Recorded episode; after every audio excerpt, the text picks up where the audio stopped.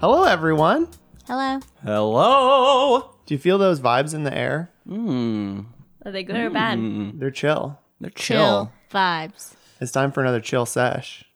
We should have original music for the chill sesh. We do. Oh, that just shows. you, Yeah, right? it's like the quote unquote acoustic version of our. Yeah. Oh. The Have you heard audience it? Uh-huh. will- what's funny is the audience is going to have heard it before you, hearing you say that. was it good? yeah. Was it Let good? us know. yeah. let us know. Send us a um, telegram. Hmm. uh, who are all of us? Let's Who am I? around the horn and introduce ourselves. You gonna s- You know what? I'll actually start. It's me, Philip Stressman, your keeper, game master, your uh, bon vivant, Dumbo about town, You're not a bimbo. the them be about town, Uh huh. Wrap it up. and to my left, Um, I am May Stressman. I go by they them pronouns. I play Angela Atticus Jr. on Dangerous Times at Chillhaven High. What else do we normally say? I think I don't that's know. it. Yeah, And to my left is Bess Lawson. You ought to cheer. Bess Well, Lawson. I already did that part. You were supposed to cheer. cheers. Jesus. Um, I am your Penny White. Uh, your You're our Pennywise. yeah, I'm your Penny White, and a plus mumbler. That's all. To my left, Bess, is your name short for Best Lawson? some have It said is in that. my phone. Yeah, I like that. Bess has been in my phone as Bess the best since I met her. mine says Phil, and then in all caps, ice, and Phil doesn't like that. I don't like Oh. it because I don't like ICE, the organization. no one and when likes it's in ice. all caps, that's what it goes to. Yeah, I like the hard water. you Just were in- add a lowercase o between the c and the e because it stands for in, case, of, emergency. Yeah. Mm-hmm. I'll do that. So no one thinks that when you're contacting me that I know someone from ICE. We Yeah. would never, I would Yeah. Would never. No. never. Did you? Who are you? Sorry. Hello. Who are you? We want to know. Who am I? Uh, I'm that James every Kettler. time. if you like Les Mis, It's funny every we time. can't. I just edited the parsley, and you yelled at him for that then too. Did I? You're like we do Yes. not sing Les Mis in this No, house. it's not that good. I've been in it. I can't help it. I have a connection to it. You I'm can help James it. Kettler. Hello, I am uh, Zeke Lynn on the podcast, as well as uh, the secondary producer and uh, composer for Dangerous Times at Chill Haven High. I would argue that you are the producer. I feel like I'm the editor, and you're the producer. You do. I feel like you produce more of it than I do. You do all the sound balancing and stuff. Yeah, that's a good point. Foley artist Yes, I love that title. sounds aficionado. You know sound that- engineer. You know that Foley artists are called that after an actual guy? Okay. There was an actual guy whose last name was Foley, and he was just like the first guy in movie studios who was like, hey, like, you need someone to make sound effects for your movie so that it doesn't sound stupid. And they were like, okay, great, you do that.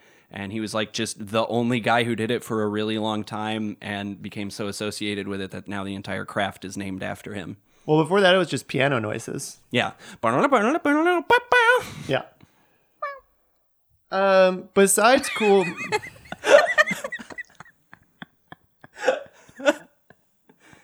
besides cool movie trivia, what are we here for, gang?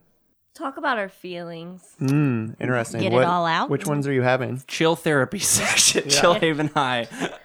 having some spooky feelings. Ooh, I love a f- spooky feeling, except when I don't. Ooh, when do you don't like when it's it? too spooky and you're alone at home by yourself and you have to jump that six foot distance from your bedroom doorway to your bed, because if you walk too close to your bed, somebody might grab at you. I hate that. Spookiness, like all things, should be consensual. You have to say, I'm ready to be spooked. Someone spooks you and you aren't ready for it. It's terrible. No, it's bad. Can end in um, injury Mhm. and uh, hurt feelings. Yeah. Um, But we're here to, ta- you know, uh, s- speaking of spooky, we make a spooky podcast. Mm-hmm. we do. That's true. And we're here to to just talk about it, to chill and talk about it. It's a really good segue, May. Thank you. That's not sarcastic. That was really good. It was smooth.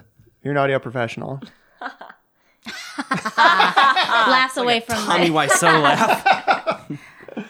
That's a great story, Mark. Uh, we finished up our sec- our second monster arc. we sure did. We done beat it. We got a new friend. We got a We- new. We got a new friend. It never felt like we Mm-hmm. were going to complete it, but we did, gang. It only We did took eight episodes. How much Nine. was It's about the It only journey. took nine episodes. journey? Well, how long was the first one? Eight, Eight. episodes, but they were Oh. like th- that's when our episodes ranged between like 35 and 45 minutes. The second arc, our episodes ranged between 45 and like uh 65 minutes. So a lot more minutes of Nonsense. monster investigation occurred in our zoophobia arc. How did y'all feel about uh, how everything wrapped up? Scary. Mm-hmm. Yeah. Bad. Spooked. I mean, we Spooked. talked about it in the Discord a little bit with other people, but I mean, I was dreading doing the last episode because I was like, Emma's just gonna kill us all eh, or kill somebody that we like. So it's just like avoiding it. And you're like, do you want to record today? I'm like, "Uh, I don't know. It's 10 a.m. and I got so much stuff to do today. Uh huh. I knew nothing huge was probably going to happen with Emma for just because one, Phil had been saying for the last like three recording sessions that they thought this oh this is going to be the last one for sure. Yeah, it really did. so I knew I knew we weren't going to like get into a giant battle with a whole separate monster or anything. And also uh Some real metagaming there you're doing there, James, and I don't appreciate it. it's not metagaming so much as it is just like the thing I do that drives Bess crazy, where I have to predict where a story is going in everything I do constantly. I do that too. I think it just comes from watching a lot of television. Yeah. And I'm like, I'm a, I'm an artist. You're very adept at that, though. You have a you have a deeply developed sense of story, May, because I you always figure stuff out when we're watching things way before I do. It's true. Just because I watch a lot of television and like, especially well, if we're watching something that's so like ridiculous, I just guess it because Well, like we were watching Godzilla versus Kong. so good. It was So so fucking good. Very This good. podcast fully endorses Godzilla versus Kong. Mm-hmm. Everything that I wanted. and yeah. Alexander skateboard. Skateboard family. He Mm, Yeah, was really pretty. very pretty. Uh, we were watching Godzilla versus Kong, and like the first 15 minutes or whatever, Brian Tyree Henry pulls the flask that he keeps in his gun holster out, and he's like, "My wife gave this to me." and I turned to Bess, and I was like, "He's gonna like get shot, and like the flask is gonna stop it, or something. Like the flask is gonna save the day at the end of the movie." and Uh-huh. didn't even- spoilers, it does.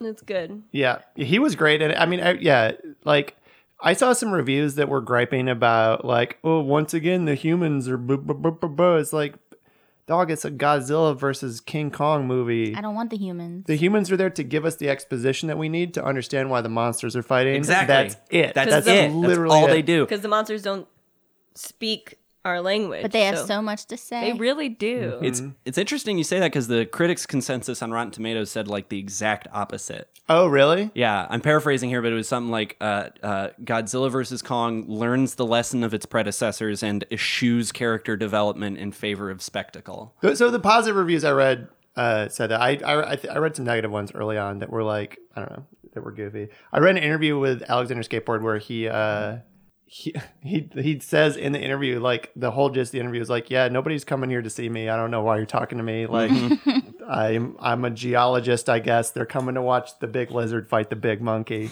Got that check though. yeah, Yep. sure fucking did. Someone did an interview with Godzilla for the movie, but it was a text, it was a print interview, so it was literally just questions, and then every time Godzilla answers, it would just be like in brackets roars. It's really funny. Godzilla, tiny head, big body. He didn't have tiny head. He got sassy face, tiny Yes, head. he was cute. Body crazy, curvy, scaly, big, sassy, tiny head. The remix. We've made that joke so many times today with different things. Yeah. It's good. yeah, it's really good. Um, well, we're not really here to talk about Godzilla versus Kong. Damn. We're That's- here to talk about the the adventures versus the mul- The Rat Pack. the, mul- the Rat Pack. Yes, thank you. Um, but so so we got some questions from uh, some of our friends and listeners and listeners who are friends uh, that we can kind of go all through and throw at each other.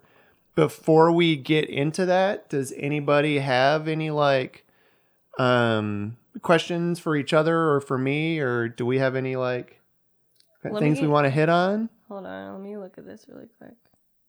No, I was gonna like ask what everyone's favorite moments of the season arc were, but that is a question.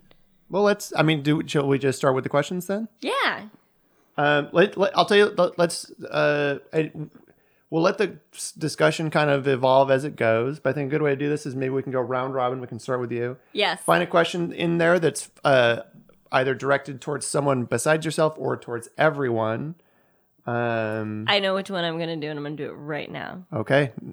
So, Dorka asked everyone, I need to know each of your favorite plot arcs from Riverdale and your favorite CW superhero shows. Thanks. Here's, real quick, Ooh, I that's a want to say two-parter. I want to give a shout out to Dorka from the podcast The Eternity Archives. we love you. Uh, it's terrific. If you want to hear another, um, so they kind of in the premise of their show, they like bounce around to different game systems and stuff. Um, but they did do a Monster of the Week arc. Uh, so hit up the Eternity Archives and check out. Um, I think it starts with episode five. Their Monster of the Week arc. If you want more good Monster of the Week podcast content. which we know you do because you're listening to the to this. Uh, okay, so sorry. What was Dorka's question? One more again. Um, question is I need to know each of your favorite plot arcs from Riverdale and your favorite CW superhero shows. So I'm starting with this, me, May, because So you, d- you're just asking the question to yourself that you wanted to answer. but Terrific. everyone's gonna answer it. But um, we've mentioned this a few times. But Phil, James, and I used to have a podcast called Seeing W about CW television shows, Mm-hmm. and um, I'm a huge Riverdale fan. Like Archieverse is something that I love. Best love. We all, I think, love the comic universe. Of It. Yeah. I'm a Um, b- Chip Zdarsky Jughead is my absolute shit. Yeah. So my favorite arc from Riverdale is actually the one that's going on right now. I'm I'm the only one that's kept up with Riverdale in this group, but spoiler alert for Riverdale. The newest arc is seven years into the future from when they graduated high school, and it just seems to make more sense for their characters because they always were just too serious for to be teenagers, anyways. Like, so now they're like doing all the same stuff they were doing, but it makes a little bit more sense because they're older. And um, yeah, I just like it. I think they've just grown into their characters more. It's ridiculous too. It always is ridiculous. I think the first season was really good too. Was that the black? No, that was with Jason. Yep. Yeah. Yeah, I like the seven year time jump for a high school show because I, I think that makes a lot of sense. Yeah, fuck Good- college years. and- Yeah, because I like I always think of like Glee, like being like, "Oh, we can't be in high school forever." I'm 32. Right. Or with Vampire Diaries, how they went to college and it kind of went downhill from that. Mm-hmm. yeah, yeah. So I don't. Do you think it's because they went on? Because Buffy suffers in, in the in the exact same way. As soon Yeah. as they It's all 'cause of graduate, the Riley. season hits or the series hits a slump. Yeah. We don't like Riley in this house. no, So I'm do on you- season five, but don't like Riley. do you think there's something about the transition to college for these shows that's just like oh now what do we do because it seems like they all just hit a weird spot whenever it happens Yeah, is it just because it's a dynamic shift like I think that it's just. I, I think there's a couple things behind it. I think that. In, I think in a lot of ways it is just like the timing of where that hits an historic for shows. Usually, it is like season four or five. yeah um, a lot of these shows are like with Vampire Diaries in particular with season four, and w- w- a lot of shows kind of just start to go off the rails at that point in their run. I think that what high school does is a setting is it forces all these very disparate characters to interact in this space, right? Which is why we all fucking hate being in high school, Right. Uh, is because you're forced, you're you're all forced together, and then as soon as everyone goes to college, you've got like, well, you know, Buffy and Willow are going to college, but Xander's not, or you know, whatever other examples. Like it sort of separates and changes that dynamic. Um, so I think maybe part of it is is due to the change in setting, but part of it might just be like where it comes in the the lifespan of a show. right yeah And I think a lot of more people can relate to high school years than college years because not everybody goes to college. And I think a lot of people go to high school and kind of, A lot of You people know, do go to high school. yeah. Mhm. Oh, well, at least in, yeah. But I don't know. Um, Anybody else have a favorite arc of Riverdale? that they I only watched the first season, to be honest. So So that one, that's your favorite. sure. so, but I will pick the moment that is stuck with me the longest, which is when we find out that Cheryl Blossom's dad is not really a ginger, and you just see all those mannequin heads with the red wigs on them. Ooh, yeah. And that's what I think of all the time. Also, Cheryl just watching her house burn down is Oh, really yeah. fun. It is really just good. Cheryl, honestly. Cheryl, yeah, love Cheryl. Perfection. She's a maniac. I love her. She's like one of my favorite characters. Jams. Oh, I think we y'all both skipped also the second part of that question. Yeah, I which did. is favorite CW superhero show. Are we just going to come Just back do to the that? Riverdale thing first, and then Cool. we can. Yeah. Um, so I've only seen all of season one and most of season two of Riverdale because I stopped watching it when I was no longer obligated to watch it for our CW podcast that we recorded. Wow. It was a lot of TV we had to watch. We were watching like six or seven shows at a time, Yeah. to stay up to date on. All three of our we had three podcasts between the four of us. Well, Bess, you weren't on I'm just. This is my one. your first, but James and May and I had three podcasts between the, the three of us prior to this one, all of which were just homework assignments that we gave ourselves. And I was so Let's watch mad. this movie that we can't stand, or this movie that has a reputation for being absolutely terrible. right. The haters cast was rough to do. Just yeah, we watched movies that most of us hated or one of us liked, but the rest of us were like, "Fuck, we have to watch Gone with the Wind." Yeah, Uh, disclaimer: No one in this group likes Gone with the Wind. Nobody watched Gone with There's the Wind. no good part to it. So So okay, so but yeah, back to your Riverdale. Yes, Uh, yeah, I think my favorite story arc has to be the the the um this is season two the drug war between the serpents and the ghoulies Ghoulies! for for two big reasons and they are both uh just v- verbal uh one is a drug war between the serpents and the ghoulies Mm-hmm. yes. and yes, May, the second is the drug they're fighting over is called Jingle Jangle. It's wonderful. And I it love it so looks much. like pixie sticks. And there actually is a candy called Jingle Jingle, and you can buy it at Trader Joe's. It's like it's so perfect because I know that that's a pull from Archie comics. In like Jingle Jangle is something in Archie comics, but it's not drugs. But like, it literally sounds like what an Archie character would call drugs in general. Yeah. or like And, if I like, was the if comic- I was writing like.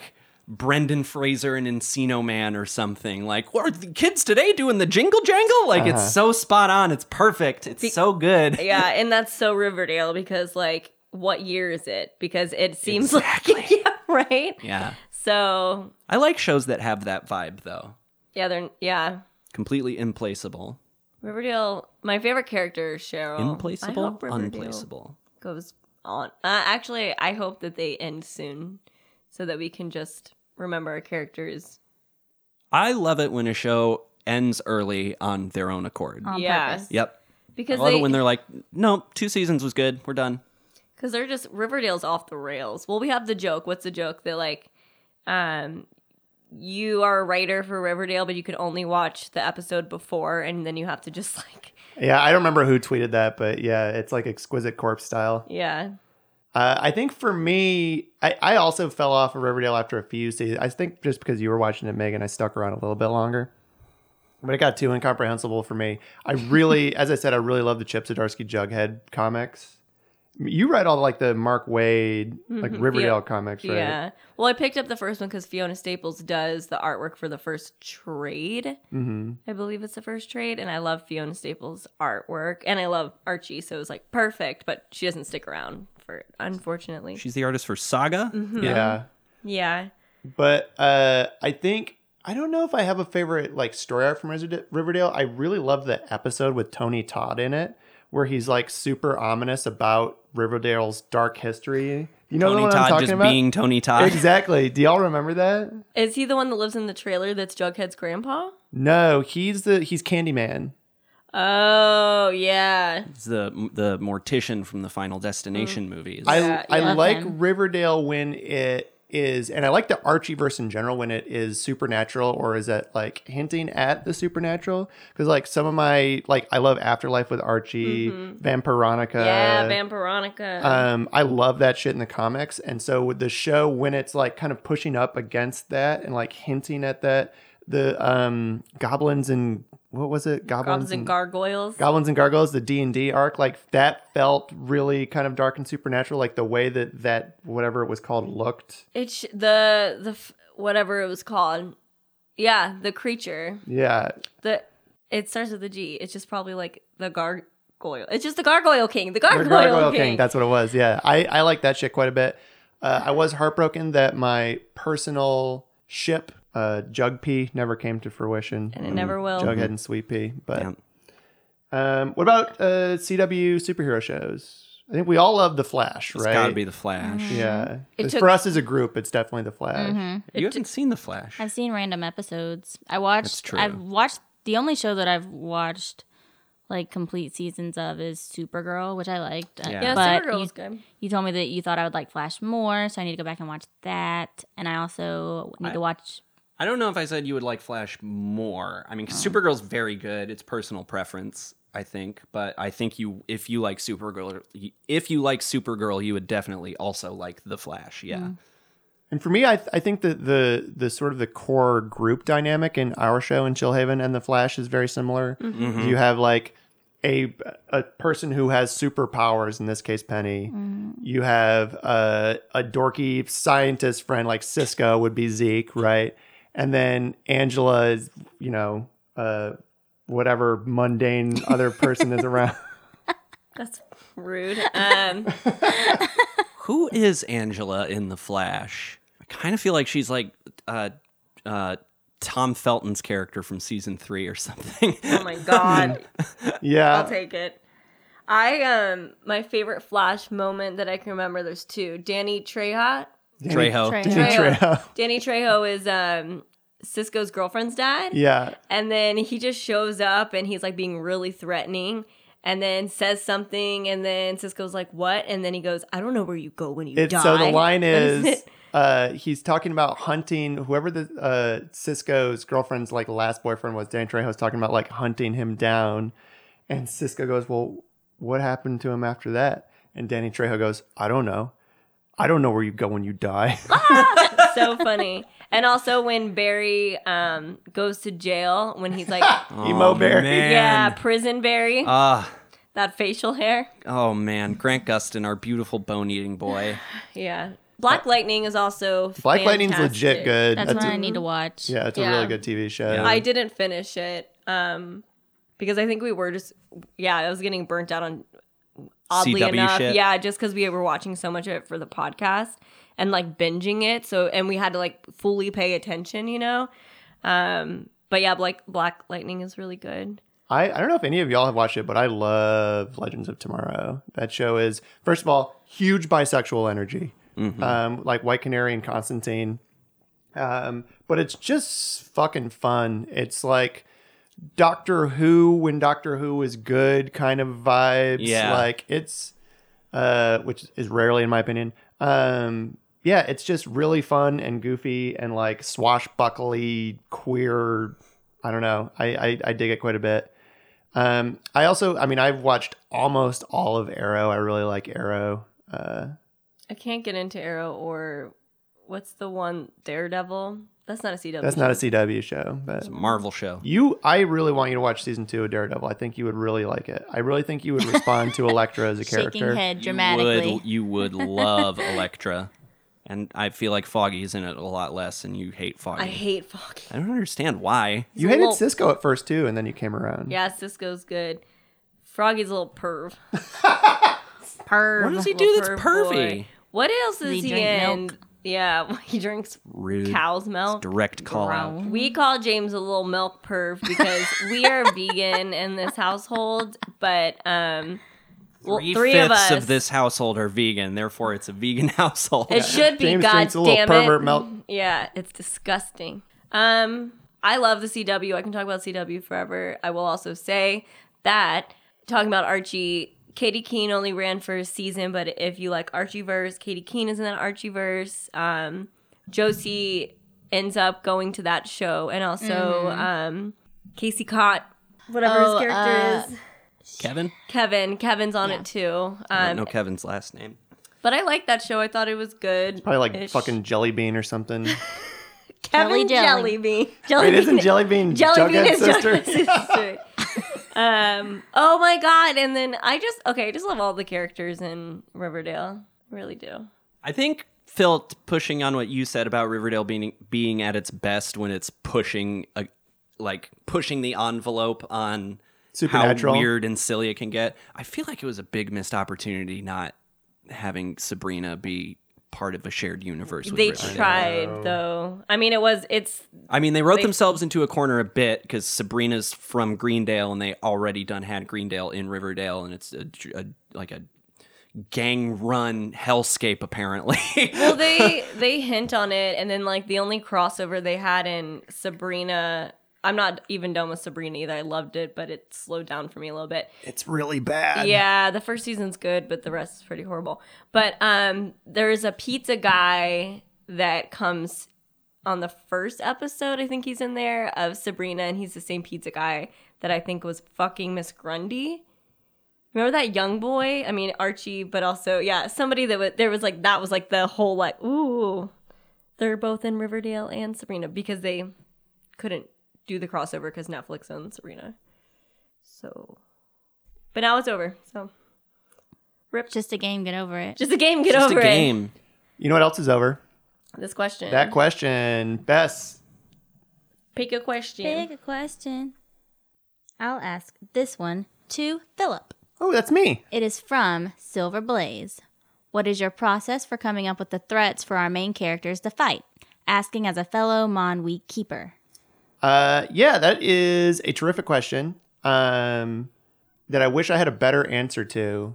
So, w- you know, our our kind of thing with this show, just because of the characters that y'all created, Penny being like a supernatural, spiritualist, like uh, sort of um, character, and then Zeke being a kind of explicitly like science fiction character. Uh, Not and then- very hard sci-fi though. I feel as we learned in the last story arc. No, well that so that's kind of what I'm getting to is uh and then Angela obviously is a mundane.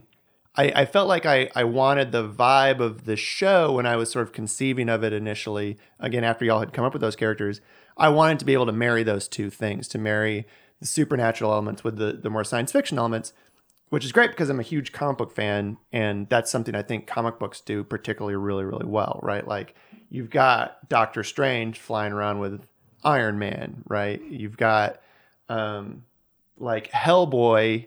Uh, I, Hellboy and the BPRD comics are actually a huge, huge influence for me for this show. Um, but you've got like Demons from Hell and Pyrokinetics and literal spiritual mediums, uh, along with um, like robots and kind of like atomic age, uh, like retro sci fi technology. So I wanted that vibe. And so each monster, I try to come at it from that angle of like, how do we marry these two worlds, or at least uh, have have elements of these two kind of things present in there? The first monster arc, I did that in literally the stupidest way humanly possible by having the monster be haunted robots. You say stupid, I say efficient. Yeah.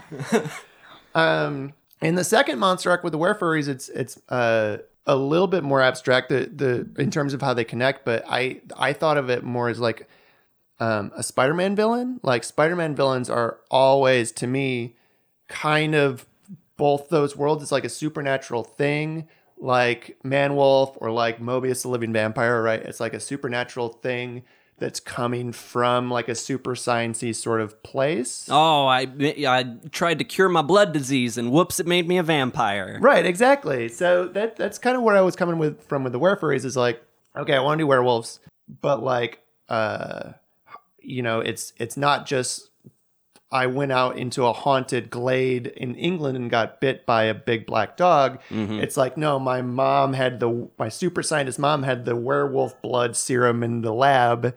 And also we have like these animatronic furry heads and outfits, you know. so it's something that was like a supernatural thing, but was like tinged with super science and science fiction and like um, brought into the world from a place of science fiction. Um, so that's kind of always what I'm trying to do. The the next uh, the next arc, um, I, in my opinion, I think I, I'm. It's leaning a bit more sci-fi than it is supernatural, but there's definitely like supernatural and horror elements that are in like inherent in it. So we'll see how that plays out. Um, so yeah, that's basically it. I have my chocolate of like 40 and phenomena and cryptids, and I have my peanut butter of like comic book sci-fi, and I swirl them together and hopefully create a delicious candy bar. Mm.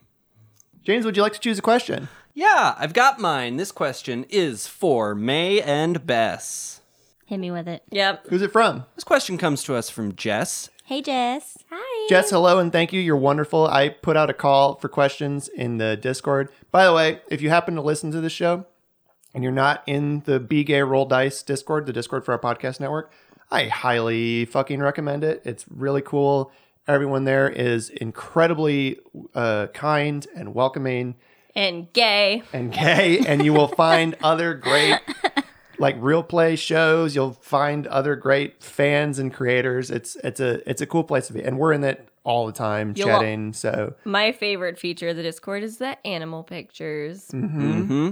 Yep. Um, but anyway, we we put out a call for questions for this uh, on Twitter and the Discord, and just like out of the gate, I had like ten questions for us. So thank you so much. we Thank appreciate you. so they ask, what are Angela and Penny's personas? Did you come up with yours? Uh huh. Okay, take it away. Okay, so I did put a little thought into it, so don't think I came up with this quite on the fly. so I think that Penny has to be an owl. Ooh. Um, I'm Makes thinking. perfect sense. I'm Yeah. thinking like a barn owl, so they have like uh dark but like dark beady scary Mhm, eyes. Just black pits. Yeah, and her name is Pluma Peepers. Pluma peepers. wow, that's Please, so please. good. Fucking good. Thank you. What Holy kind of shit. outfit? So I was thinking about that. My first instinct was like like all black emo-ish, but I kind of don't like that. So I think I like dress like a hip librarian. Hell yeah, love yeah, that. You like just- comfy sweater. okay, yeah. maybe like a plaid skirt, uh, some like uh like burgundy tights, and then like a little booty. That's what I'm feeling. on your feet. yes. that's a very good answer. Um, so I think Angela would be a swan because they're Checks scary. out, yeah. right? they are scared. Scary and beautiful. Yeah, that scary and long beautiful. neck. They will break Mm-hmm. your arm. Yes. Um, Legitimately, do not approach a swan. yeah. So This it's is my warning to you. James is very afraid. Um, but yeah, I like that. And then we were earlier, Bess and I were talking about names and stuff for our personas, and I'm gonna go with this one because Do it. I think that my swan outfit, and I think this is because I just started watch or listening to Super Idols, the another podcast that's on our network that I really enjoy. It's about high schoolers that are pop stars with superpowers, and like that is so up my fucking alley. It's like a mi- it's like a combination between like My Hero Academia and Sailor Moon. Mhm. And I read a comic book called The Wicked and the Divine, and it's about like gods that get into human bodies, and they and they can be really popular and pop stars. So it kind of reminds me of that. But I think my swan would be kind of like a diva pop star swan named. I didn't come up with this best because she's so smart at this. Uh, Her name is Swaniana Grande. it could Holy also be fuck. if you really wanted to commit Swanee on a swan day, Oh. No, but that might be a little too That's much. worse. Yeah, Yeah. Swanee on the Grande is it. Uh, Bess, you also came up with Chompers McTeeth. Did I? You came up, well, I came up with McTeeth, but yeah, I because Phil asked what my persona name was, and Zeke just went, uh, and then you went Chompers. I said, yes, Captain Chompers. Gotta be good at something. Bess is really quippy and quick on to think about. Thank you. good things. True. But yeah, I'm sitting there with like a trying to think of something, and like we're on a, a what was it? It A, was like a name generator. yeah, Furry name for generator. furries. But then Bess was just like, "Well, how about?" And I was like, "That is better than all of this that I'm seeing." Did you use a furry generator? uh huh. Yep, because I saw um, Uh, uh, uh, average hoof. Was Abra- that it? Yeah, there Yeah. was like one. Yeah, of them. I absolutely use the furry name generator. Because we saw one of the last names, I was like, "Hmm." Thunder Pellet Silly Nose is still my absolute so good. jam. It's really good. Silly nose. Yeah, that was a fun question. Thanks again, Jess. Uh, I'm gonna come at y'all with a n- another Jess question, actually. What was everyone's favorite moment of the season? I like. I have a couple moments I really like. Also, real quick, are we calling these seasons? I've been calling them monster arcs. Do y'all feel like a monster arc is a season or? Yeah, Yeah. I Mm-hmm. do. Season. Okay. Um, I really like when Penny and Angela are in the ghillie suits and just being ding dongs around there. And then I was really like Vesper and Zeke's just their moments together. I really like their like rivalry and collaboration, Mm-hmm. forced collaboration. There was very little collaboration. They basically just built it while I wasn't looking. But then they collabed and shot up some people. Again, no, I just dragged them around while I did it. Gotta But- start somewhere. Yeah. Um, I could wa- watch. We don't watch anything. I could listen to Flo and Angela just talk about anything for hours. I think I love Angela making breakfast. That's all that sh- she's doing, but I can Flo- hear the eggs burning from here. I laugh so hard at that. I also love Zeke and Vesper together. I love the dynamic. It's so funny. I just like anything that challenges Zeke. Same. uh, Mm-hmm. That just like grinds your gears. Mm. Ooh, get ready for this next story arc. I can't really wait. easy to. He's really easy to fluster and annoy. Yeah. Well, it's really easy for you to annoy everybody else too. Not you, Zeke, Zeke, Zeke. Just, just Ah. Zeke. Good cover. Um, yeah, I th- I think. I mean, I don't want to like. Hmm. I don't want to be self-aggrandizing, but I really enjoyed that I bit myself with a were crocodile Oh in my- order to turn into a were crocodile to fight a giant were. Of course, your favorite thing is something you did. No, but that was I for me that was probably like the most shocked I was I was in the mad. whole season. Uh, Pe- like Penny, Bess and I were just staring at each other like when this was happening. I knew it was coming like 30 minutes before it happened. I knew it was going to happen. I Zeke knew it was going to happen. that was wild. I was shocked. It was Genuinely great. Shocked. And I love Emma.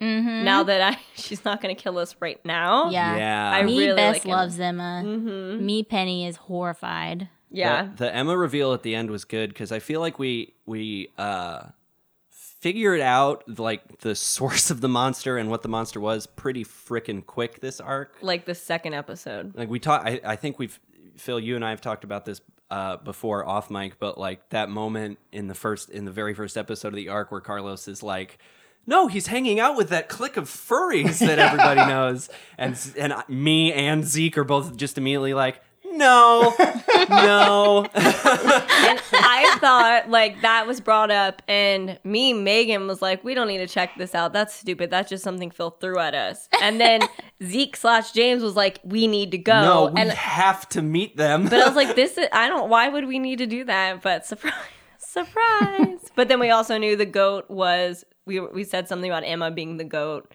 or something pretty early on too, as a joke. I Oh think. yeah. Well, that was the other thing I was gonna say was like I feel like we caught on to the Blankenthropes immediately, Yeah. and I did not see Emma coming at all.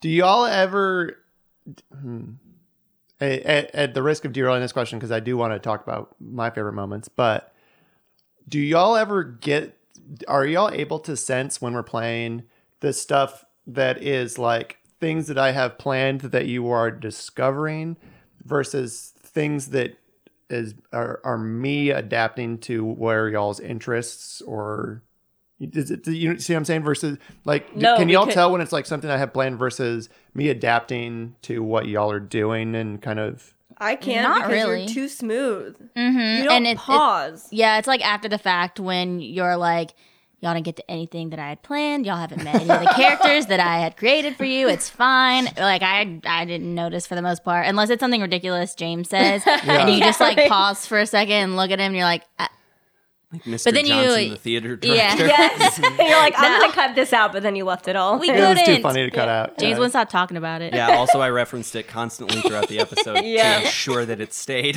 Such an asshole. The reason I ask is, and and I don't want to give, I don't want to sh- like part the kimono too much because I feel like that kind of ruins the fun. But I will say that there, there definitely were big plot elements of this arc that were planned and there were big plot elements of this arc that were just totally developed naturally out of things y'all like quote unquote discovered in the moment or where your interest lied in the moment or like where this where this arc ended up was uh in a very different place than where I had sort of planned it. Well, we wouldn't have known. Um, so, so some of my favorite moments this season, I think for me, the the Zeke squirrel monster scene to me Forgot about that. is emblematic of like everything I think that this medium can do and like this genre and this show can do like of again that that mix of like comic book science fiction and horror and allowing a character to which is something that James you're very good at taking advantage of like allowing you to say whatever the fuck you want right quantum atoms matter replicators all of that and then having the role go so bad uh, you, you know, I was I was actually um, I was talking to Silver Blaze in the Discord about this about their Monster of the Week game, and, and they were kind of asking uh, how do you handle OP characters, and my attitude with with with real play is like you, you don't really have to worry about it that much because even if you let a character make up a bunch of wild fucking shit like that, they can biff the role and then none of it matters. Yeah. You know? And or it does matter, and it's and horrible. It's really bad. And Yeah. so that that moment, that whole scene was just so beautiful and like it was so fun to do. Um, I still think about Quantum Atom all the time.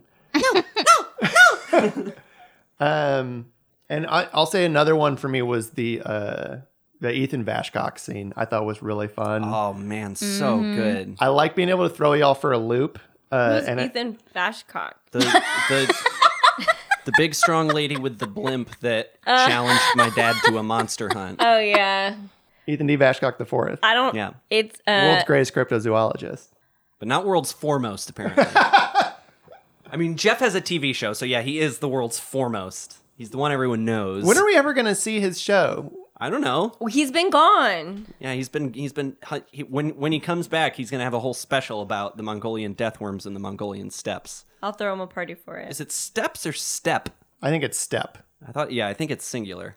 But that and that had a moment too in that bit that I thought was really funny, which was um, y'all had like gone to such great lengths to describe how you get down into Jeff's lab, and then this explosion goes off, and all of a sudden it's like, okay, but how do you get back out? Like you came down here on a big slide, like how do you get out? Yeah. And so that that sort of collaborative, like even on a small scale, but like that kind of collaborative world building like that, I really I really enjoy when I can just like throw a question at y'all and I'm like, how does this work? Where, like what's going on? And I all three of you to a person are incredibly good at like having an answer ready and like being able to come up with something. I think it's it's it's what makes this mode of storytelling so fun. I have two more favorite moments. Okay. When Grud Fredericker, I liked that whole sh- nonsense stuff, and then um, Another example of something that like literally just uh, there Greg Fuddrucker did not exist until you biffed that roll to get through that fence, and then Greg, Greg Fuddrucker became a person. and he died. And now he has a Um, memorial We'll gift never shop. forget him. Yep. Um, and also, I really, really, really like the scene where Penny and Zeke spray Bart with That was really the good. silver. Fuck, it is really good. It's really, really funny. It's modern. Anytime the three of you have to lie about something is just I know. so choice. yeah. when Zeke shows up to Penny's house and she's like, we're, we're gonna have to do it when he's not looking. We're gonna have to spray your dad head to toe while he's not looking. Yeah. Yeah. That was a good moment. And we freaking did. yep. No, we didn't. We just lied to him and told him it was deodorant. Well, it worked. It worked and he was fine and he didn't get sick and He nothing didn't bad turn happened. blue. No. he did turn blue, a lot blue. That's just his skin color.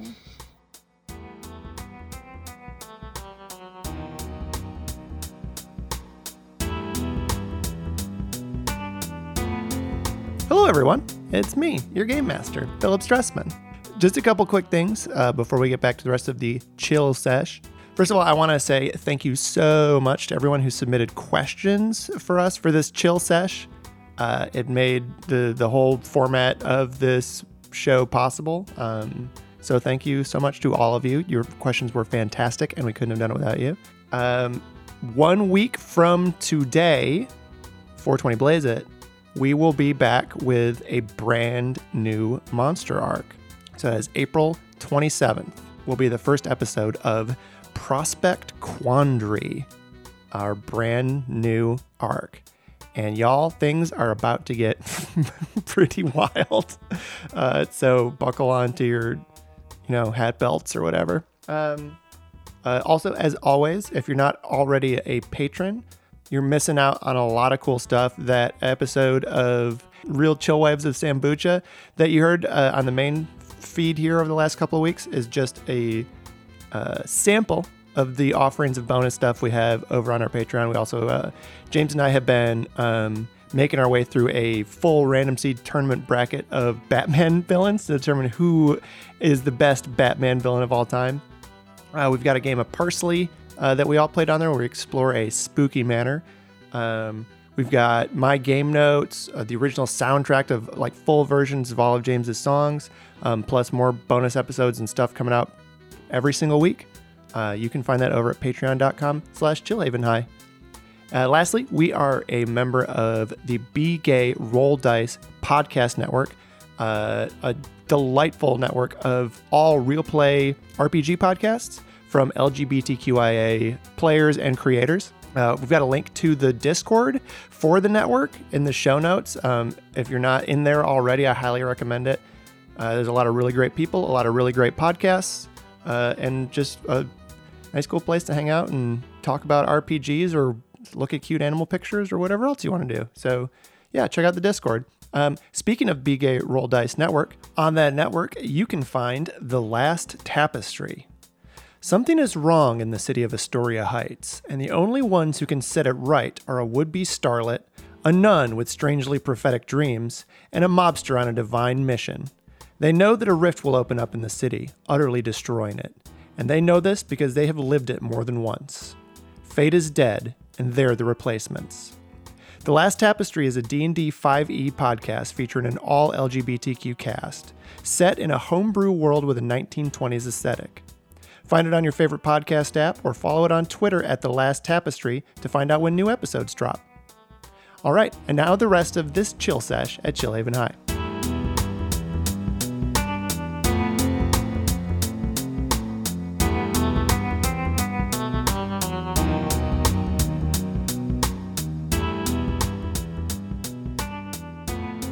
Hey, you want to uh, find another question?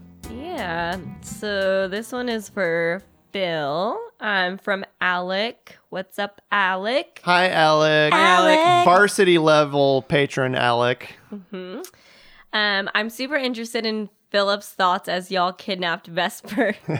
that seemed like a bit of a plot twist, so I wanted to see if they had any kind of reaction to that action. Yeah, that definitely that definitely threw me for a loop. Um, so here's how the game Monster of the Week is supposed to go: is you have a team of hunters. The hunters become aware of a monster. The hunters investigate to find out what kind of monster it is and what its weaknesses are. They then make a plan based on that information to defeat the monster. And there's a lot of like kind of hard mechanical elements of this game involved in that planning and preparation. What happens with y'all is y'all go about your lives, there's a monster happening. Y'all go about your lives, the monster kills some people. Y'all investigate and then just wing it, which is hilarious and true to all of your characters and I love it. It's hard to like it's different from a television show because you can't you have to describe everything out. Like it, it moves so much slower, so it's hard to just I don't know. It's hard to say, "Hey, let's make a plan" and then execute it. Yes. Cuz we got other scenes and stuff to do. Sometimes we got tofu dogs to eat, Gotta. seances to do. so yeah i i i and and i i'm i try to be very prep light with this game and as a gm in, in general now like these days um so typically the only prep that i'll do is i have uh the monster countdown right like here's the escalating terrible things that are going to happen if the monster isn't stopped and then i have a handful of like kind of plug in anywhere like character like moves or complications like just for instance one that i had written ahead of time for this one is Bart White is going to get a new job that puts him in danger. Like that's a move that I could plug in. Obviously, I didn't know it was going to be security guard because I didn't know Greg Fuddrucker was going to exist. But so I'll have that. But in terms of like big story, big like uh, narrative arc, I don't really have. In terms of overall like narrative arc, like s- like s- big like capital S A story arc, I kind of know what's going on in this world. But even that is subject to change based on what y'all do and where your interests are and where your character stuff goes. Um, all of which is to say is what I did not expect is y'all to be like, okay, we found out who the werefurries are. Let's go beat them up in the teacher's parking lot. It was funny. it's hard because I feel like Zeke and Angela just try to feed and take it, like feed off each other's energy and like take it one step further They too. escalate Yeah. constantly. Yeah. But that's just anytime I feel like we play a game. Well, we did it in the Housewives thing too. You'll Yep. see. You'll Yeah. see. 'cause it's not- Scream. yeah, we just Yeah. scream. It's a screaming match. I don't know why. We need to play characters that don't do that next time. Because when we played Housewives, we like we started the conflict, and I think the very first flashback scene we do is me pissing on the table, and then we had to go up from there. Yeah. so we're just screaming at each other. We get a text from Patty, our other roommate, and um, she's like, "Y'all remember that we have neighbors." Like, We don't care. um, yeah. So so yeah, Alec, it did it it threw me for a loop, but um, I don't want to give anything away. But I think anyone who th- maybe thinks stuff through can imagine that there might be some consequences down the road for uh, attacking and kidnapping a student at school, throwing a smoke bomb, and then going back to that school and shooting a bunch of smoke bombs at people in their classes.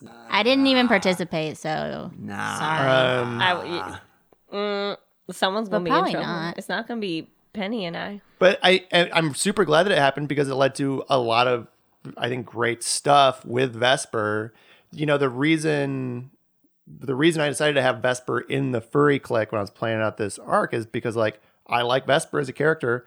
I feel like they kind of got, they fell by the wayside, and the, they're only really in the first episode of the first monster arc, right? Yeah. Mm-hmm. Well, we had a whole, I don't know if anyone knows this, but we started recording a second season and we lost all the footage. I think we talked about the lost episodes before on the last Really? Chill Last Says, Chill, yeah. Yeah. But Vesper was starting to be more a part of that arc too. But I, yeah, I like Vesper a lot. I like Vesper as a foil for Zeke, um, and so I wanted I wanted to have Vesper in there. Um, and yeah, so to to have y'all kidnap Vesper definitely w- came out of nowhere for me. But as soon as it happened, my wheel started turning of like the opportunities.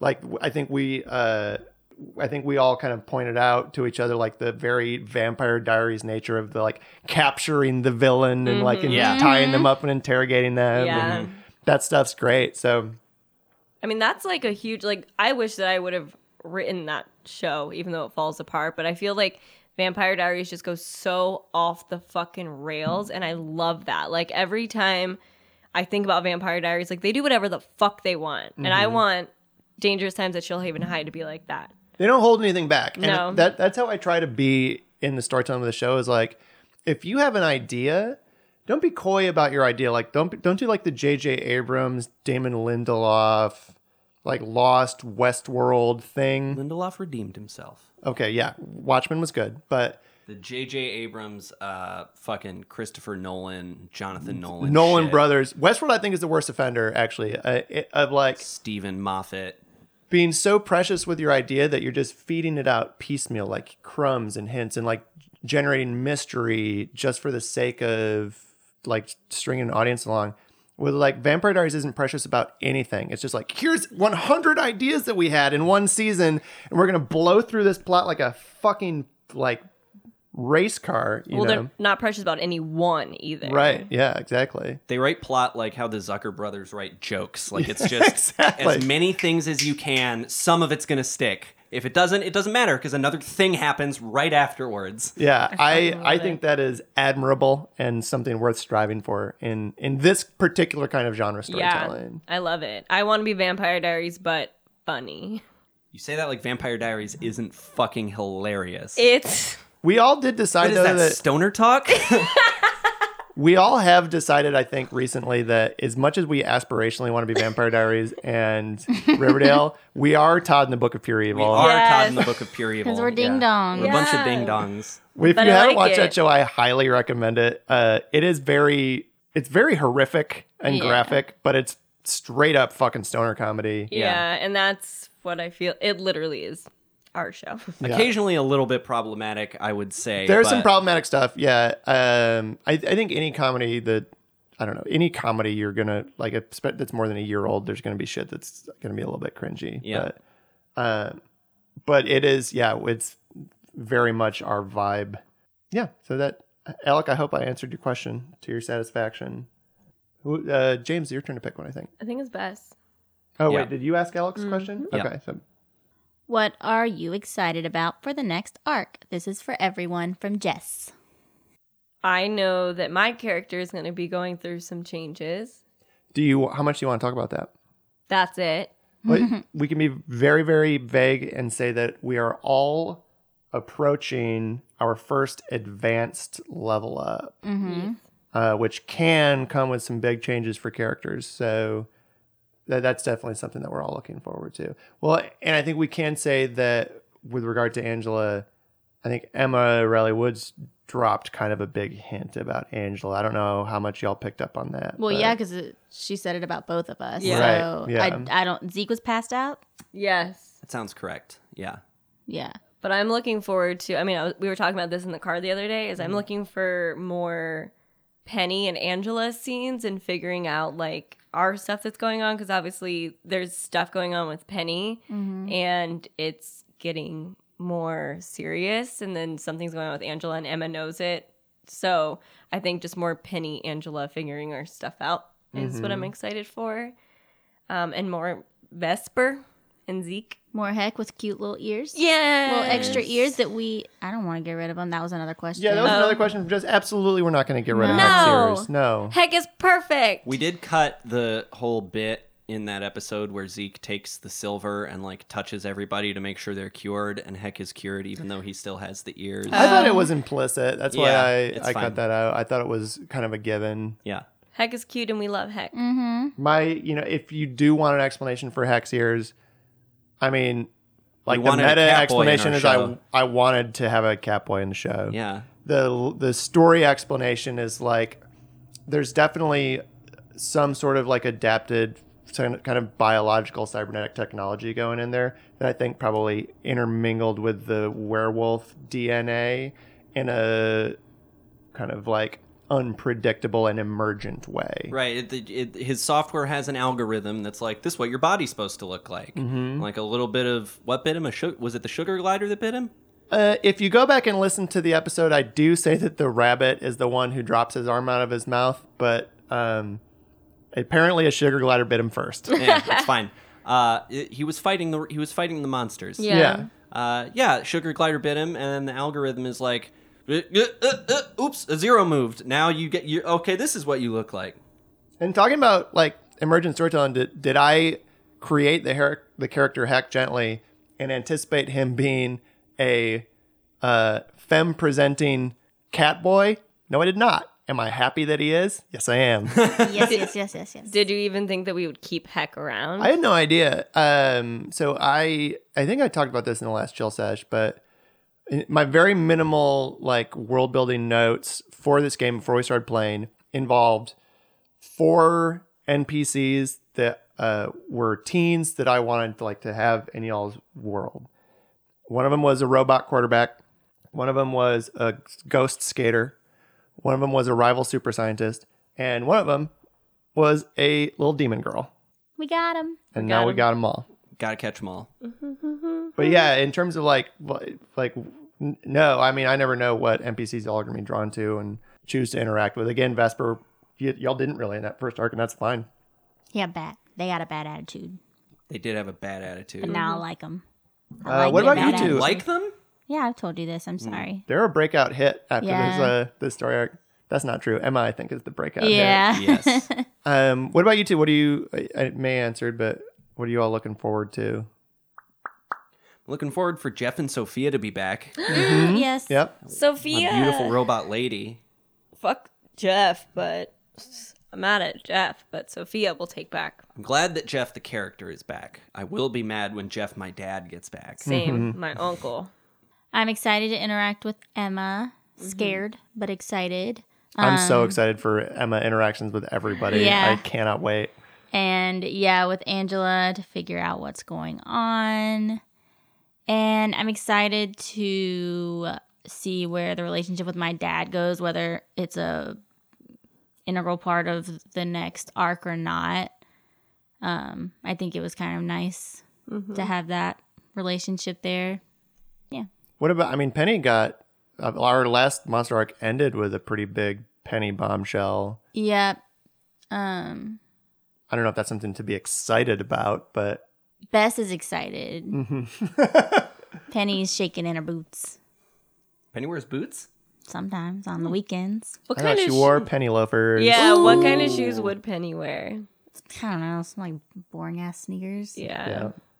Yeah. We're Like, like, yeah. like a Target brand. yeah. Bart Bart buys it. It's not great. Oh, hey, Penny. Uh, I thought you liked these. They've got like a little kitty on the side. Yeah, Dad. It's what I wanted, thanks. You were an eight, right? No. Seven. um, can I ask you a question that I asked you the other day? It's not on this list, but I Sure. think that. Um, what is your favorite character to play as a GM? Um, Flo's definitely the easiest because Flo I can just slip into no problem. We love a flow. I'm just Flo now. um, Flo's really fun. I, I, you know, Bess, you mentioned the Flo Angela interactions, and they're so fucking fun. it's so funny. Um, I, uh, there are characters that are harder to slip into, like Emma. I'm, I'm still kind of feeling out do it now. just in uh fuck in terms of her voice i usually have to cut the first line of emma dialogue because it's like i go too high with her voice um but she's just she's just super positive and like uh really um like threatening in that way that only like really positive and upbeat people can be That's Um, good. it's the scariest kind of threatening. It reminds me of Sadie. Like, you're welcome. yes. uh, Carlos is always really fun. Almost every arc, there's like 15 minutes on, left on the cutting room floor of Carlos and Zeke arguing about superheroes. That's just James and Or me arguing Smash about Bros or something. something. Yeah. And while this is happening, I'm just on my phone. Um, What was the one that got cut from the last episode? Oh, it was Oh. uh, werewolf. Whether or not there are Werewolf werewolf superheroes, superheroes. yeah. Yeah. which are there objectively are Yes, there are. Wolfsbane. Uh, listen, if you haven't read Peter David's X Factor run or any of Peter David's X Factor run, like his earlier X Factor, like from the 80s or his like early 2000s one, it's so fucking good. Um, like uh, with Wolfsbane and Jamie Madrox and Strong Guy. I love Strong Guy. Um, Strong guy is a really good name. and a great character, great character design. Like, yeah, I, yeah. So yeah, I, I guess th- that's all- all a long way of saying I don't, I don't know that I have a favorite NPC to play. It's more about context and the kind of interactions. Yeah. I think what I'm, what I'm realizing that I need to find is a really good penny foil because I feel like Flo is a great Angela foil and Vesper is a great Zeke foil, but I, because I love like Bart's interactions with Penny. I love Jeff's interactions with Penny too. Um Make it Emma. but I don't I don't really have a solid like penny like bounce off of foil character. Honestly, I feel like the one episode we did with Violet, like Violet was a really good Yeah. penny foil. but then oops, she died. yeah, it's gonna bite me in the ass. Yeah. Um so yeah, that's something I gotta I gotta keep in mind. Uh no I don't actually because yeah, no, I've got that covered. Never mind. I feel like Emma would be good. Uh, Emma, I don't know what Emma's going to do. I, I really don't know how Emma's going to interact with people. I yeah, Well- I, I I know how Emma. I I have some ideas about how Emma's going to interact with a couple of people, but she's such a wild card for me that I don't really. That's a question is like, are you all excited about making a new friend? How do you see that relationship going? Is that another Jess question? Yeah. A gestion. Just Sheen. I think it's gonna go badly for Zeke. It didn't go well during the last interaction. No, I mean, I think that as is rare for him, I don't think Zeke is going to do anything to like uh, bungle the situation with Emma because I think he's just going to be terrified anytime he's around her. Just pass out every time. I think he'll get over the fainting pretty quick, but I think if if he stays conscious, he's not going to move much. Well, you mentioned, and I, I think you, this was in an off mic conversation, James, but you mentioned that like for Zeke, like cryptids, ghosts, kind of old hat, a literal huge like Baphomet fucking demon. Yeah. It's pretty like shatters a lot of his assumptions about the world. Yeah. What do you think I am? Hmm. Psychic. It's not the same thing. I don't Does- know. Even ghosts, Zeke wasn't sold on. Yeah. really, until they happened. I feel like your characters, um, James has gotten like so much more afraid. I don't know if that's intentional or not. Which is you tell me who you are right now. which Yeah. is which is so interesting because one of the first moves I picked is a move that makes me immune to fear-based attacks. Yeah. which I think now I with the way because at first my thought was like, uh, maybe Z was like I I kind of like sent set a like a nugget of it in the episode where Deb shows Zeke the crime scene photos and Zeke's like, "Oh, it's not as bad when it's not in person." I like had this idea that like maybe Zeke just keeps getting exposed to gore and like becomes desensitized to it and ho- that's how it comes into play. But I kind of like the idea more now that he has like Shaggy and Scooby energy. like that's my secret captain. I'm always afraid. So like fear-based moves don't work on him cuz he's that's just his natural tendency. Like, Yeah. you can't can't freak him out more. You know what I mean? You're not going to psychologically freak him out. He's already operating that way. That's Yeah. a really good point. You freak him out, he's going to shoot the lightning gun at you. I'm gonna have to make a monster with fear-based moves at some point because I don't know how to do that at this time. There's just like, I, I just picture like it's. It's like a fry situation, you know what I mean? Like fry in the brains. Where, Mm-hmm. yeah, but, like- like him biting the pineapple. Yeah, like a like a monster comes to town and everyone's like too scared to leave their house and Zeke's just walking around in the dark going like, God damn it, god damn it, why why am I the one? I think it's got to be because when I think of fear-based stuff, I think of like um psychologically based stuff from other Yeah. games, like Yeah. um like Eternal Darkness or something like that. Things that get in your mind. I, I, like an eldritch kind of beast. Yeah. Uh, incomprehensible terrors to drive you mad. which we haven't really done a lot of cosmic horror and it- i feel like the skinless ones which were the, the ghost robots I, I think hinted at some cosmic horror Mhm. and i'm personally a big fan of cosmic horror so yeah, uh, i definitely will see more of that coming in Mm-hmm. so that might be an opportunity to you know, demons kind of you could call them cosmic horror depending on how you explain the mythology behind it. well I'm, so if Get you, real Jack Kirby with it. if you if you're looking like a if, from like a d&d uh, planescape kind of point of view Mm-hmm. demons are more like from hell from the abyss whereas cosmic horror i'm thinking more of like abominations from the far realm Right. I, I think of those as kind of separate things and i think the way the mythology of our world is developing chillhaven is developing those are sort of those paths are branching a little bit Interesting. from like the f- more grounded Fortean phenomena stuff, uh, and in the the more kind of unknowable cosmic stuff. yeah. See, it's interesting because I would love to just have all those things exist no matter what. Oh no, I, I'm not saying that can only when I when I say it's branching in my mind, it, it, it's branching in the, in the similar way like that I think of the supernatural and science fiction as kind of existing Gotcha. as Yeah, yeah, yeah, separate, yeah, yeah, yeah. just like different flavors, Right. You know. Um, I think it's James's turn to pick a question. I wasn't e- even done answering the Emma question. Oh, you just started. Okay, you started throwing out bonus questions. Well, we were talking about Emma, and so it was literally touching base on Emma. So Okay, like, sorry. might as well We're just freewheeling and dealing. Yeah, sure, yeah. sure, sure, so sure, it sure, might sure. as well have just Okay. been talked about. But um, well, and kind of going off of like how Zeke is get is just like afraid all the time, and like got seemed to get more afraid. Um, I think Angela, it's like the opposite where all this like bad stuff is happening. I think she's like getting less afraid of it because it's like, well, this is just bad, and so it's like it's only gonna get worse. Like I think she's just getting a little bit. She wants to be tougher, um, but I think Same. Emma, uh, yeah, because we're like seeing all this crazy shit, and like you have powers and you can use them, and I think that and Angela doesn't want to be so helpless compared to like Penny and Zeke. So I think that um, Emma is somebody that Angela's gonna wanna be like good friends with. That's interesting. But I think Angela also knows to be careful. Yeah. But she's also mundane and she's stupid. So who knows?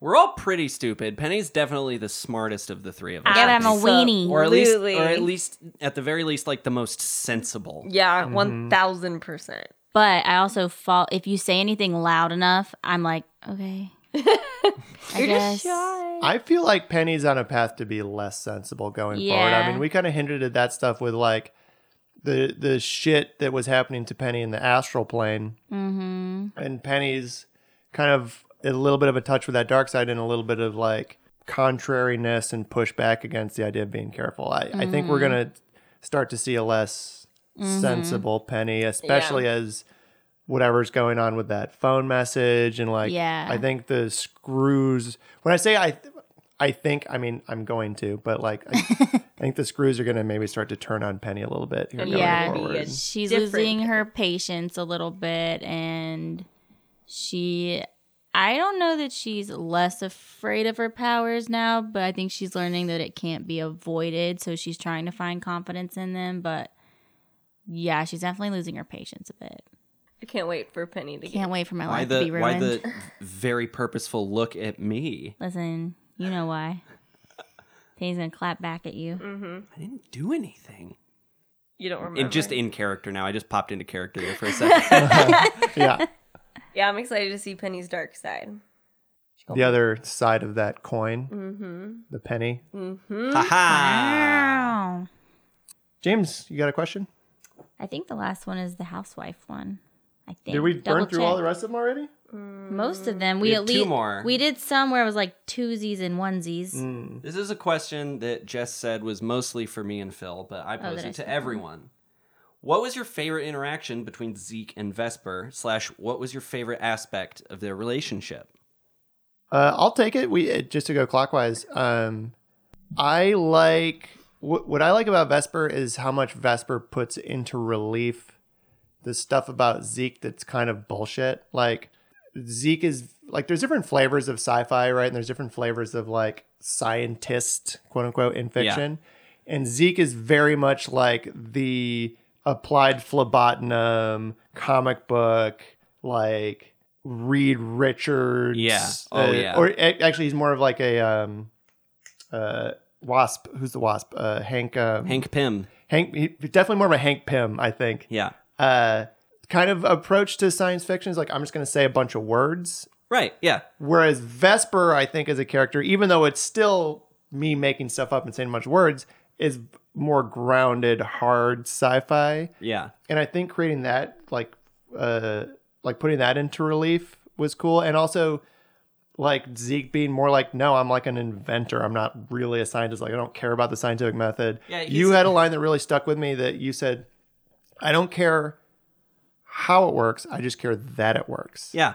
which is uh, something I really want to explore going forward. um, and is a really, but it, that really crystallizes Zeke's approach to this stuff. Is like, I don't know, I put Guy in here, it's gonna make Wall more. I don't know. Yeah. Well, because my because like I feel like like Zeke learned science from Jeff, right? And like Yeah. I feel Oh, like God. Jeff's approach to science is like, look, I don't have time to think. I have a Mothman barreling down at me. I just gotta put something together that's gonna put him down. Right. You know, I don't have time to worry about h- how. It doesn't matter how. Mm-hmm. Someone told me this crystal. If I put this crystal in a gun, it's gonna shoot lightning. So And I think i- in terms of my favorite Zeke Vesper interaction, it was um, when we we cut back to a montage right after the scene where uh, Angela and Penny had the séance to bring Saber back, and I think I inadvertently brought some of my the very flirty energy I was bringing as Saber in that scene, carried it over to the next scene. So the one where like um, the scene where Vesper, they're like microwaving hot dogs and Vesper's like writing on Zeke's back in chalk had some very flirty I energy. loved it. I told you. Uh, I knew in that moment. Zeke was not picking up on it at all. no, I don't think Zeke would No. ever. I don't want to Pick it say up. ever. Definitely not right now. Science is your one true love. Yeah, that's what I. Yeah, I mean Zeke has hot, had the hots for character. Like Zeke has the hots for Hack. Like Yeah. But it's not like a romantic. It's just like you're hot, not like Yeah. a romance. It's like I'm not dumb. You look nice. Yeah. Zeke's just learning to like consider that other people are around him. And- so Yeah, We know it. yeah, I don't think he's ready for like a committed partner right now. Absolutely not. Yeah, I like how um frustrated they get with each other. I mean, yeah, because you were just saying like how Vesper is a scientist and like old school scientist, like this is the way we do it, and being raised from like Meredith's, you know, and the, your backgrounds are just so different. Um, so like the clashing of like the new versus the old methods and stuff Mhm. like that. But and then I love that flirty scene too, and the music that went with it, because that was that scene right where you put the Oh, little Yeah, you I put, put the, nice moment music underneath. And then And then Vesper's Vesper like, just shuts it down. Yeah. yeah, yeah. I like that. yeah. I like that Vesper um s- somewhat made Zeke work on your people skills. Like I don't know. I don't you think had Vesper to. did that. I Well, I like mean the Tim situation. did that. Well, yeah, that too. But I don't know. You were forced to like kind of understand where Vesper was coming from in order to get Vesper to do what you wanted them to do. Yeah, and the I feel thing of- like you don't you don't really focus on people's backstories too much as Zeke. Yeah. Like it's really easy. You can ask a question and we'll just be like, no, and you're like, okay. And you just like go off and invent something dumb. Mm-hmm. Yeah. But you like had to listen to what Vesper was saying and Yeah. like w- get yourself out of it with words and not just dumb boom boom toys. Yes. Yeah. I knew that they needed like a the, the two of them needed like a heat moment. They needed Pacino I and De loved Niro it. in the Uh-huh. diner. I ship it. Um, but yeah, the other thing about that scene and the other thing about the nice moment music is like Zeke had I guess he hadn't had a nice moment with Tim yet, but like I knew it was coming and like I don't know, it, I the vibe that scene gave gives me is there's a moment in the show Avatar the Last Airbender where the bad boy Prince Zuko has like completed his heel turn and now he's a good guy. And there's like three episodes in a row. Not a, what a heel turn means. Yes, it is. A heel turn is when you go from a face to a heel. So you call it a face turn? Well, I don't know what you call it. That sounds That's wrong. not what a heel turn is. I thought a heel turn was just any time you changed allegiances. I don't think so. I think you have to turn to heel. It doesn't matter. TV tropes, help us out. Uh, anyway, so Zuko's a good guy now, and there's like four episodes. There's like three episodes in a row where he just like pairs off with a member of the group, and they like have a bonding experience.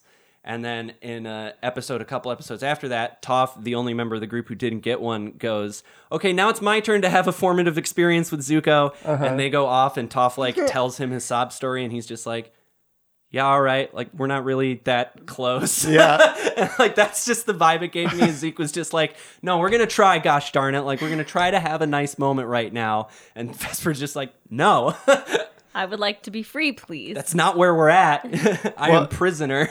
I think from a game mechanics perspective, because I've made no secret about the fact that I cut a lot of almost all the rolls from this game. yeah, We also go long like that.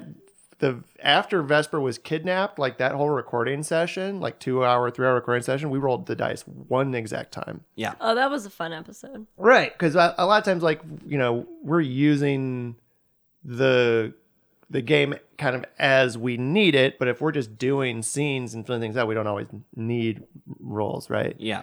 but from a mechanic perspective one of my favorite zeke things is a failed manipulate someone roll which is exactly what happened with vesper in that scene Yeah, Happens that- often. that's what happened with the uh, the theater director too yep, um, Yeah.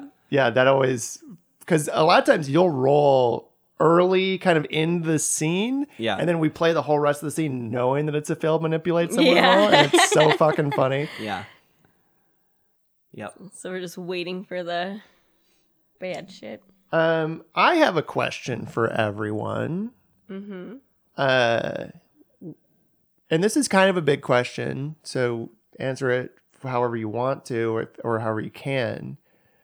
What do you all? What do each of you see as your character arc right now? And how do you see it as currently progressing and progressing into the next monster arc? I don't. Well, we kind of talked about this, and I just told you to throw some shit out at me, and for me to just deal with it. Mm-hmm. because I think like Angela, I want I want to be surprised about kind of her background because I didn't really come up with like too much of a background story with her. Mm-hmm. So I'm just looking forward to seeing what because I know you have some ideas. Yeah, I, I'm gonna throw some stuff at you. Yeah. What was the other question? It's just like your yeah your character arc and how like how you see them do. When I say character arc, to be more clear, I mean more like emotional development. Like you know, like a we talk about Caroline's character Mhm. journey and or Tyler's growth. You know, like I think that Angela will follow kind of like a Caroline mhm. because she's like a very annoying character, like how Caroline was when she was human, and when she became a vampire, she was like a, a such a great version of herself. And I think Angela will hopefully transform into a way better, kinder, m- more in tune person because she's not re- she's pretty superficial and like surface level right now.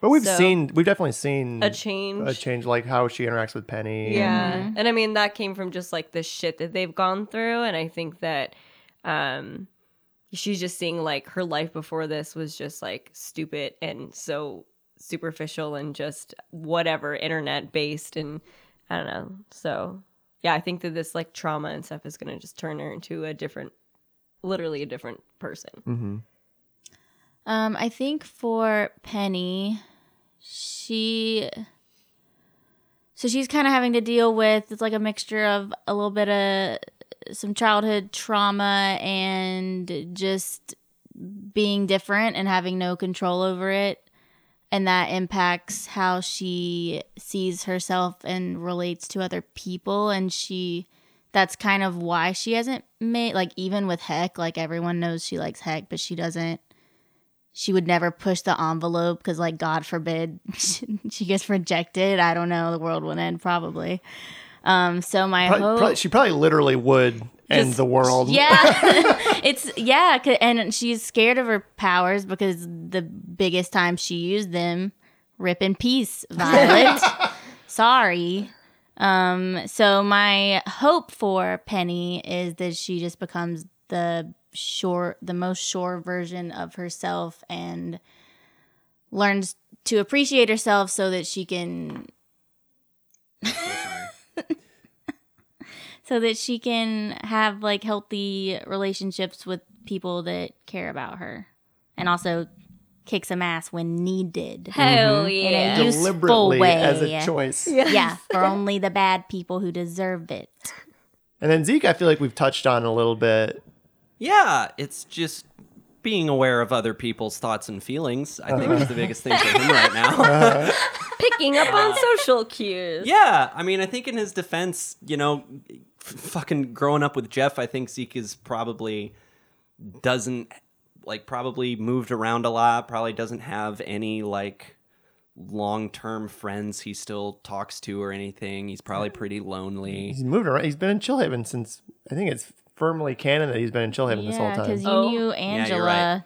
You're right. So you're just this Scratch way. that. Yeah, I, well, either way. You're just like this. But even so, I mean, I think he's been in Chillhaven, like lived in Chillhaven this whole time. But you know, there have been times when Jeff's been like, "Well, can't get a babysitter. Guess you're coming on this Bigfoot hunt with me, kiddo." I mean, we've definitely in like some brief flashbacks touched on some Dark. pretty stuff. dark stuff between Jeff and Zeke in the past. like yeah, he's been in Ch- been in Chillhaven the whole time, but you know, he like missed three fourths of fourth grade because Mm-hmm. his dad took him to Europe. Fourth Yeah. grade It sucks. sucked anyway. Don't worry about it. Uh, I so love yeah, fourth grade. I think he's probably felt like pretty lonely and isolated up until very recently, and yeah, he's just learning like how to interact with people. Th- we- So we got two more questions. I think we can two more gestions that we can burn through pretty quickly.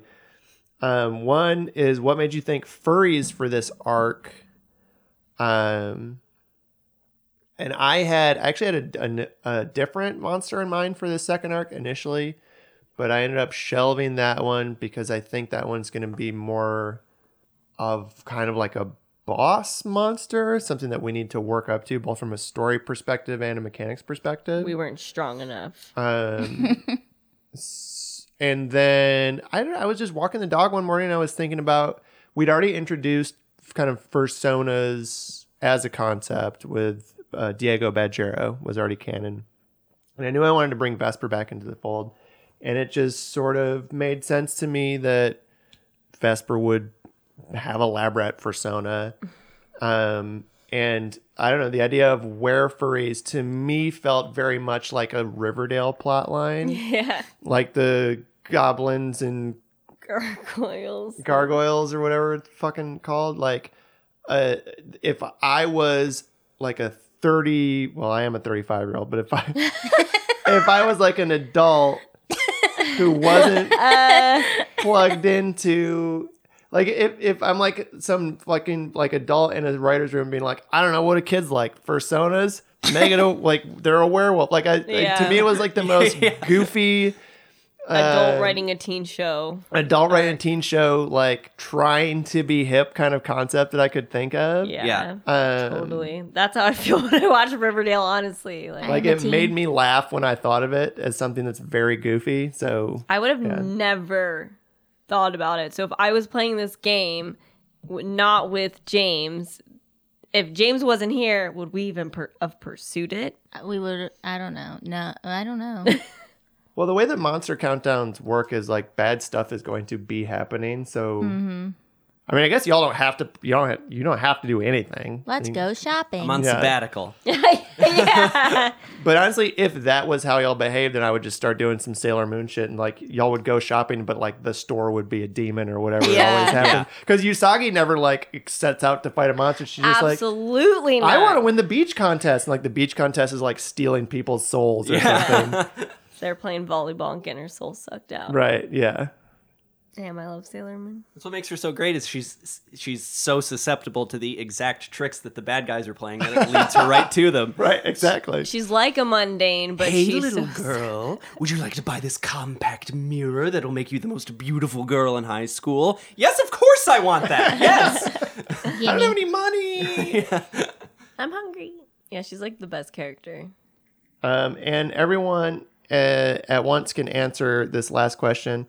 Does Chill Havens have a Real Housewives show? If so, what is it called? no. it's dangerous chill wives of Sambucha. But no, it would be called The No. Real Housewives of Chillhaven. Yeah, that's And- what all of them are called. But we don't have that many rich people. Both of Angela's parents are definitely cast members. Yeah, they said that, and then like Vesper. I don't know how that dynamic Meredith Oh. would work. Indigo. Yeah, it's Yeah. literally just the three of them. yeah. I love the idea of Meredith. I mean, I know we haven't met Meredith Indigo in canon yet, so who knows what she's like, but in my head she is like the like silver age Lex Luthor, like the classic white coat mad like scientist. Lisa Vanderpump, but science. So I just love the idea of like uh uh Anthony and what's your mom's name? Allie. Anthony and Ally Atticus Jr. like doing actual Real Housewives stuff, like, uh, oh Meredith, we've planned a tea ceremony in the garden for next week. Will you be there? And Meredith is just like at the kitchen counter with a bunch of Erlenmeyer flasks making smoke poof. and is like, no. Cuts to her confessional, and she's like, I have glimpsed the veil between life and death. Their tea party is meaningless to me. Well, and I also think our Real Housewives comes on like early in the morning after the news. yeah, yeah. yeah. Um, I yeah, Meredith Indigo to me is like in uh in Orphan Black. The Rachel? yes, Yeah. Yeah. All right, um, I think that's probably a good place to wrap it up. Mm. Mm-hmm. Um, next time we are all in front of microphones, we're going gonna be starting our new monster arc. So Coming at you soon. Mm. Season three. Thank you to uh, everyone who gave us questions. I super, super, super appreciate you. Thank you to everyone who listens to the show. Um, I love you. It means a lot. Um, yeah, Thank I you. appreciate y'all. we Thank love all of you. you. Yes. And uh, We'll see you soon. yeah. Bye. Bye. Bye.